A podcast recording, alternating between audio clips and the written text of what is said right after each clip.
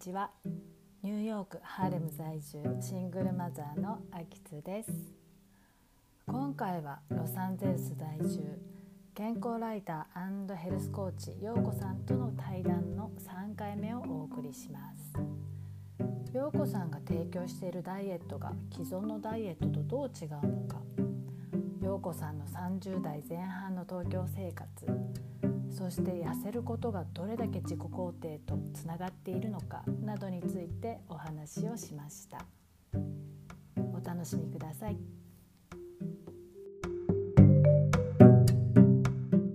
そうですね、私は大きく2つのことをやってて、1つはロサンゼルスに住みながら、日本のメディアで健康関連の記事を書いたりしているっていうライター業が1つと、あとはヘルスコーチのお仕事としてダイエットに悩む方の、個別相談を受けたりしているんですけども、それがもう2大メインのお仕事っていう感じで活動してます。陽子さんは今例にお住まいですけど、アメリカは何年ぐらいいらっしゃるんですか？アメリカ歴は私結構浅くて、2015年に来たんですよ、こっちに。だからまだ5年ぐらい、もう5年いたら十分もう5年も10年も同じそう5年も10年もあ、そうなんですか。私自分が35の時に一年発起して留学でロサンゼルスに来たので、その時どれくらいいたんですか？その時は、1年の予定でこっちに来たんですよ、なんですけど、その留学した直後ぐらいに今の夫とすぐ出会って付き合うようになって、それで結婚して、こっちに残ることになって現在に至るっていう感じの。そうなんだ。そう、なんか留学あるあるで結婚しちゃうんじゃないのとかって言われて、いやいやそんなことないってとか言ってガンガン言ってたんですけど、そうなっちゃったみたいな。確かに話は聞いたことがあるね。確かに留学あるかもしれない、ね、そうですよね。まさかそんなことが自分に起こるとはってみじんにも思ってなかったし、なんか東京に戻る気満々で、戻ったらどこにアパート借りようかなとか、そういうのまで全部考えてて、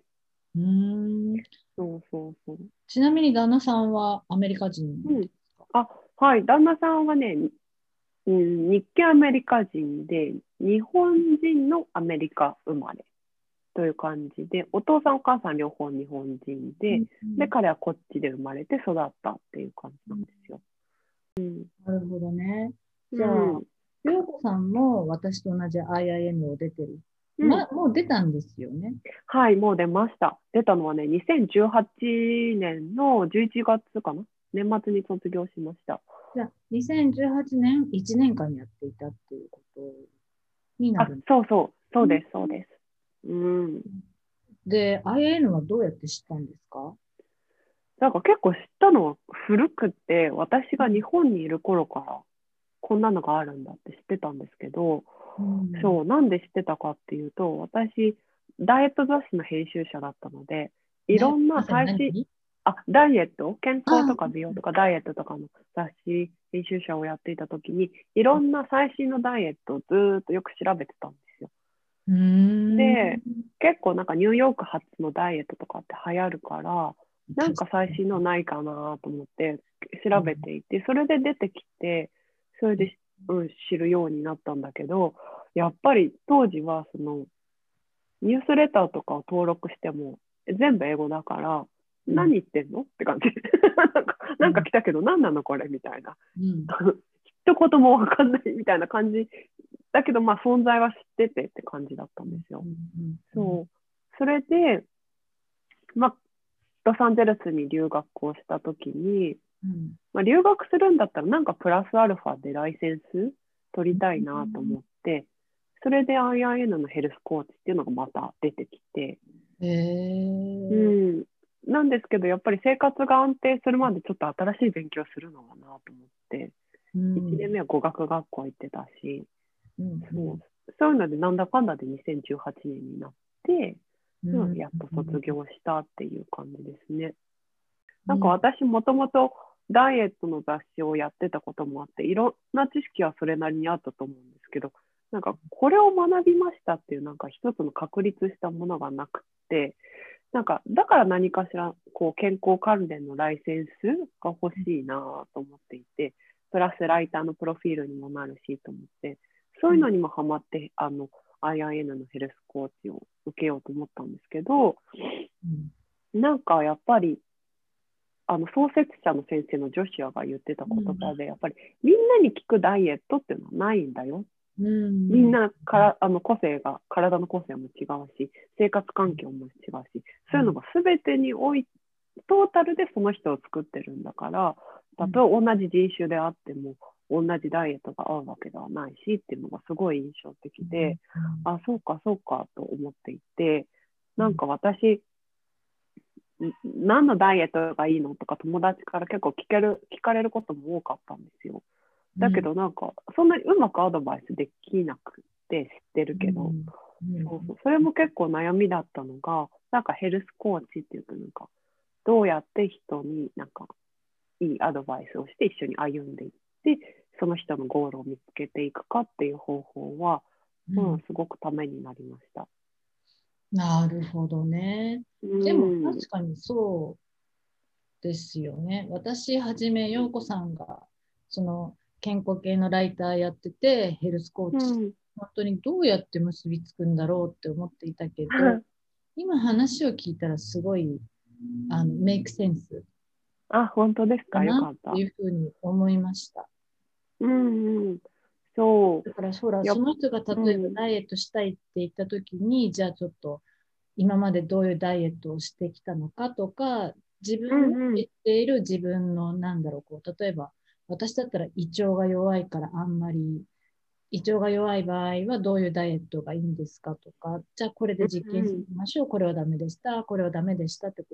一緒に相談しながらできるじゃない？あ、そうですね。言ってもらえればすごいいろんなその人に合った情報とかは提供してあげられるかなと思うんだけど、やっぱり続かなかったダイエットとか、その人に効果が出なかったダイエットってやっぱりそれなりに意味があって、まあ合ってなかったってことなんですけど、でもなんで合ってなかったのかっていうのを話してもらえたら、あ、そっかそっか、だってこういうふうにしてみたらどうですかとか、その時の体調の変化とか聞いたら、なんかうまくなんていうの、サポートできるかなと思って、その辺はね結構自信ありますよ。それは言ってると思います。あとね、やっぱり年齢が上がってくると同じようなやり方じゃ絶対体重は減らないのでね、うちの母が言っていたのが、やっぱり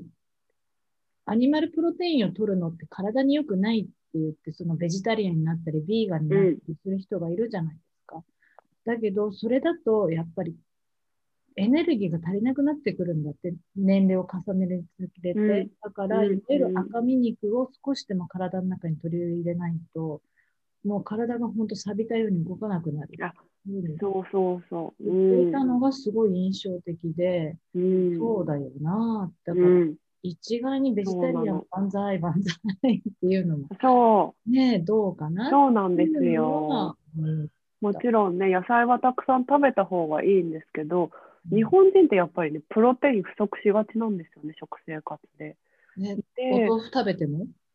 そう、お豆腐食べても。やっぱりお豆腐に入っているプロテイン、タンパク質の量と、お肉に入っているタンパク質の量って違うし、吸収力も違うので、やっぱ肉の方がね、少量でタンパク質をたくさん取れるっていうメリットはあるんですよね。で、特にほら、胃腸が弱い人って、お肉が苦手っていう人ももちろん胃腸が弱いタイプの中にはいますけど、いっぱい食べられない人は、私もどっちかっていうとそっちなんですけど、ベジタリアンだといっぱい食べなきゃいけないんですよ、豆も。それってもうね、食べきれないの。疲れちゃうな、もうなんかもうなっていう。そういうのだったら、例えばそんなにローを生にこだわらなくても私はね、いいと思っているし、例えばおひたしにするとか、なんか塩で揉むとかで、とにかくかさを減らして野菜の食べられる量を増やしたりとか、まあ、結局話戻りますけど、その人の体に合っている食べ方をしたら、変に太ることもないし、変に痩せちゃうこともないし、そうそうそう、なんか気持ちいい体っていうんですか、ちゃんと具合悪くないし、朝すっきり起きれるしっていう体作りができるんじゃないかなって思ってますね。うん、ねえ、そうだよね。私も、うん、なんだろう、自分で食事のこととかやってるからいろいろ実験してるけど、うんうん、これだっていうのはなかなか出てこないから。そうですね、うん、うん、やっぱりちょっと陽子さんとやってみようかな。ぜひぜひ。そう、でも私も常に自分の体はね、うん、変化していくので、自分の中でも人体実験みたいによくしていて、やっぱ、うん、これ食べ続けるとブツブツ出るなとか結構なんかチェックしたりしてます。そう、うん、だけどなんだろう、例えばほら、ほんのちょっと1年2年前まではこれでよかったけど、どうも最近違うなっていうのが出てくるから、それはね、自分一人じゃチェックしきれないところを時々こう人にチェックしてもらうのってね、そうですね、うんうんうん、うん、例えば顔色だったり体の具合とかって話していると分かったりすることもあるし、総合的に体のね、具合をチェックするといいですよね、むくみとか、ね、うん、ね、そうそうなんですよね。そう、あとあれかな、なんか私若かりし頃って言っても結構最近までなんですけど30代前半ぐらいまで本当になんか、あ、これで私が痩せてたら全部うまくいってたのにっていう考えずーっとしてたんですよ、うん、ね、それってなんでなの？痩せてないとやっぱりダメなのかな。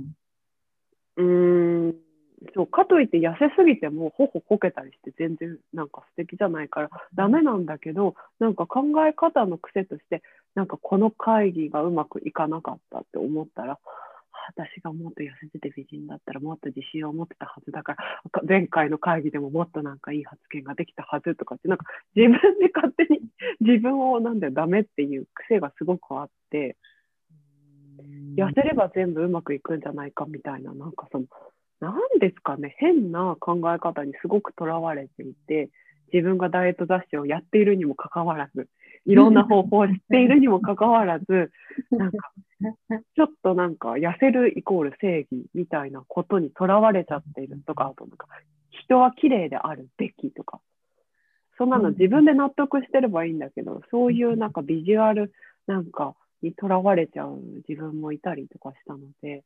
そういう風に悩んでる人たちとかも助けたいなって思って、うん、でも確かになんだろう、日本とかって特にそういうの強いような気がする、うんうん、それはありますね、うんうん、なんかこっちに来て、うん、ほらそろそろあまりにも化粧しなくなったから、いや今時なちょっとお化粧を勉強しようと思って、ニューヨークには紀ノ国屋書店があるので、あ、はいはいはい、うん、紀ノ国屋、LAもあるよね確か、紀ノ国屋ありますあります、うん、で入って最新の雑誌をちょっと立ち読みしたときに、こう白人のように鼻が高くなるメイクみたいなのがあって、いやそれは本物がいるからやったところで意味ないよとかなりたくはないそうなんかでほら、特にハーレムの人ってで、まあ、黒人の人全般的にこう体格が大きい人が多いから、うんうんうん、なんかそれでもこうみんな普通に歩いてるのとか見ちゃうと、あんなにこう痩せなきゃって思っていた自分が、そうそう、なんだろうとか、なんとなくこうアイデンティティが一回崩壊した、ないものねだりが日本人が多いんだなっていうのを私はこっちに来てすごい気づいて、やっぱり、うん日本って 90% 以上日本人じゃないですか。最近は外国の方も増えてきてるけど、やっぱり生まれ育った環境日本人しかいないし、大体みんな髪は黒く、うん、目も黒か茶色でっていう、本当そんな感じだから、そこからなんか違いを出すっていうのになんか必死なんですよね、多分。どんぐりの背比べじゃないけど、うん、だけどこっちだともうあまりにも違うから、なんか比べもしないし、それはなんかA さんが B さんになりたいって思ってる人も少ないですよね。だって私は私だからっていう。1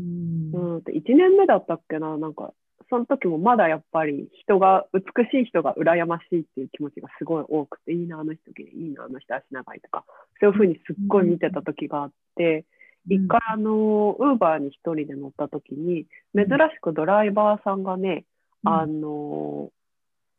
ジアラビアの人だったかな、まあ、オイル系の国の方だったんですよ。でそれで何着てたかな、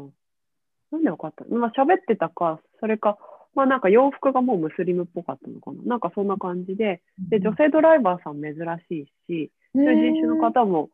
そうそう、当時はね、なんかUber、あ、女性なんですねみたいに喋ってた時に、あっち系の方ってまつげクリンクリンで目も大きくって、すっごい綺麗じゃないですか、で私から見たらすごい綺麗だから、すごい綺麗ですねとかって、なんかそういう話をしてたら、あ、そう、でもあなたはその他の国の人だから私のことそう思うだけで、あなたのこと他の国の人が見たらそう思うわよみたいなことをさらっと言われて、おーと思って、彼女の国ではその顔たちがそれが普通だから、そうなんだろうなと思った。その考え方をさらっと言われたときに、あーってすごいちょっと感動したのを覚えてる。なんて私は凝り固まった、そうそう凝り固まった考え方をしていたんだと思って。でも私も言われたことあるかな。そのなんか一重がいいじゃない。そうそうそうそう。そうなの、こんな一生懸命やってるんだよって言って、そんなことやらなくていいからって言われたことは確かにあるかな。あとなんかやっぱこっちに来てびっくりしたのは、あんまり流行が言うほどないっていうことだってね。ファッションもメイクも何もない流行だから雑誌で取り上げられてるニューヨークファッションって本当に一部なんですよね。だから、一緒に来たらやっぱりなんか全身ピンクのスウェット着てるおばちゃんとか、最近いないけど、なんかそういう人とかいたり、そのいわゆる黒人ファッションしてる人がいるから、その雑誌なんかで載っているモードとはまた違うところをこう走ってるわけじゃん。だからそういうの見てると、今年はこういうのが流行る何みたいな。じゃあ自分の好きな服着ればいいしというのもあったし、あとは、なんだろうね、冬になるとみんなさ、ダウンコートとか着ちゃうから、Tシャツでもいいやみたいな、だんだん本当に何も気にしなくなっていくっていうのがあるよね。そう、でもそれもこっちに来て初めて自分でなんか気づいたことで、いかに私が流行に左右されていたかっていう、その流行を追っていないといけないっていう概念にすごいとらわれてたんですよね。今年まだこのズボン履いても大丈夫かなとか、この丈ってもう流行ってないよねとか、そういうことをすごい考えてて、人として考えるんであれば好きなら着ればいいんですよ。なんだけど人からどう見られるかとか、ダサい人って思われたくないっていう、そういうなんか脅迫観念に追われて、物事を考えていたなっていう自分に気づいて、そういうのもすべて自分が痩せなきゃとか、なんか若いイコール素晴らしいみたいな考えに紐づいてたんだなっていうのもね、やっとなんか分かりました。もうそういう人がいたら、ぜひ私より一個上のフランス人を紹介しますよ。あ、そうね、そうね。フランス人の方はその辺の考え素晴らしいもんね。だから私からしてみれば、その体型でその格好をするんだ、さすがフランス人って、もうだからでも言い方変えればフランス人っていうカテゴリーで流しちゃってるところもあって、ね、フランス人だからもう仕方がないみたいな形。でも本当に人の目とかを気にしすぎちゃって、自分の好きなこととかをあんまり優先してこなかった、ってことにすら気づいてなかった。30代の前半まではと思った。結構私ね、自分は意見ある人間だと思ってたんですけど、よくよく紐解いてみると、こっちで生活して、なんか、結局流行とか人の目に左右されて、その中でチョイスをしてきただけで、それは本当の自分のなんか選んだものではなかったんだな、っていうことに気づきましたね。それがすごいストレスだったなと思って。じゃあ要するにあれでしょ、こうこの決まった輪っかの中で自分は選んでてすごいって思ってたけど、でも実はそうです。そうです。うん。そう。そうなの。その枠の外のことすら考えたことないから、枠の外があることすら知らないみたいな。そんな感じで、やっぱり会社勤めとか電車通勤してるといろんな情報がわーって目に入るし、今年の流行これとか、駅で乗り換えたらその途中にやっぱりファッションビルはあるし、そこでやっぱりね、なんかマネキンが着てるの見たら、やっぱ可愛いな、これ着たいなって思うしっていうので、あ、なんか街にはいろんな吸い込み情報があったんだなっていうのも分かりましたね。確かにね。うん、それはあるかもしれないよね。うん。なんかアメリカってそんなにね、まあ、特に LA 車だから、うんうんうん、余計、まあ、街にあるビルボードぐらいしか見ないんですけど、うん、ニューヨークもね、地下鉄にそんなにいっぱい日本ほど中吊りがビヤーってあるわけじゃないし。いや、中吊りはないよ。破られてたの？中吊りがあるのは多分日本だけじゃないかな。もう文字でいっぱいですもんね。だから日本に帰ると他の国の電車だけど、中吊りあったのは多分日本だけだと思う。そうだからそういうところでもなんか考え方で、うん、自分にストレスをかけてたんだなと思って、そう、うん、だからとりあえず痩せたいとか。うん、とりあえず痩せたらうまくいくんじゃないかって考えている人をすごいなんかサポートしたいなと思って、それでヘルスコーチ活動を始めたんですよね。うん、もうでも痩せたいって思うのは永遠のテーマだから、うん、ねえ、そうですね。すごいと思う。もうでもアメリカって痩せなきゃいやいやまだ大丈夫よ、ほらあれを見てごらんって、もっと大きい人を比べる体質が今度変わるじゃないあれと比べたら自分はまだまだとか、うんうんうん、そうね、うん、そうね、ほらよくあとあるじゃない、これをなんか食べれば半年で何十キロ痩せるとかっていうなる、うんうん、あれってやっぱり不健康だよね、きっとよ。まあそんだとは思いますね。やっぱなんか一応一般的に言われてるのは1ヶ月に落としていい体重は2キロまでって言われていて、でもいや秋津さんは落とせないと思います。だってもうないからそんなに。でもお腹周りがでも2キロって結構でかいですよ。とってもいいよね。うん、でもそれが例えば150キロの人がね、うんうん、80キロの例えば、危険レベルから体重を落とすっていうのとまた変わってくるから、うんうんうん、あんまり全員に当てはめるわけにはいかないんですけど、うんうんうん、まあ、どうしてもこれだけ食べるっていう方法だと栄養は偏るから、うん、特に30代とか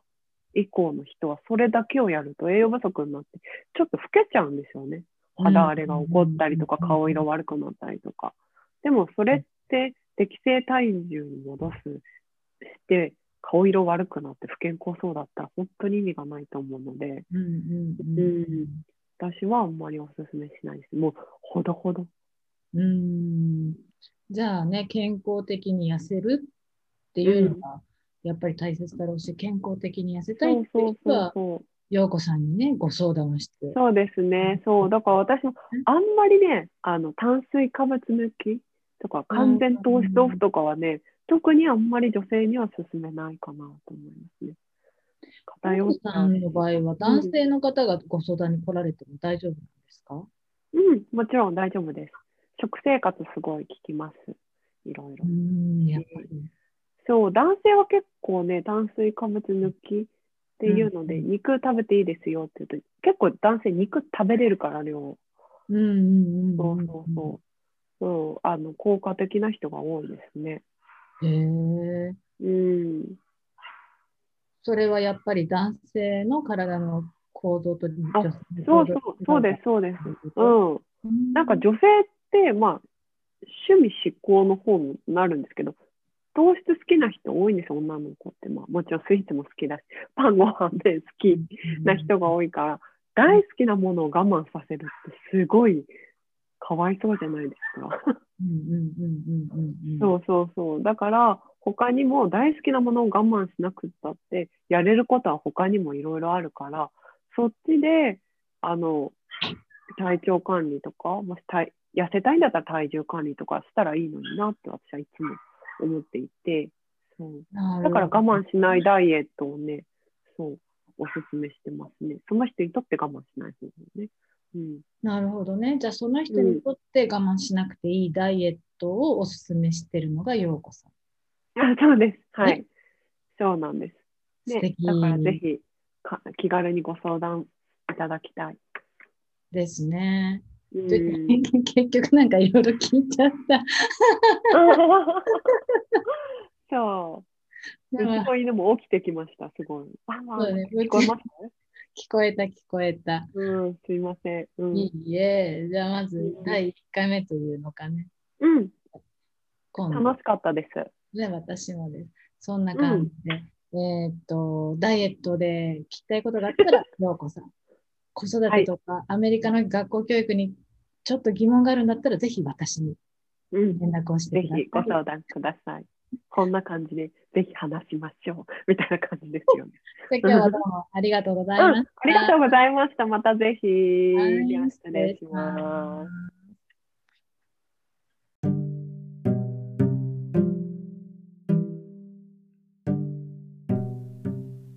いかがでしたか？私も夏に2ヶ月ほど日本に帰国するんですけど、最初の1週間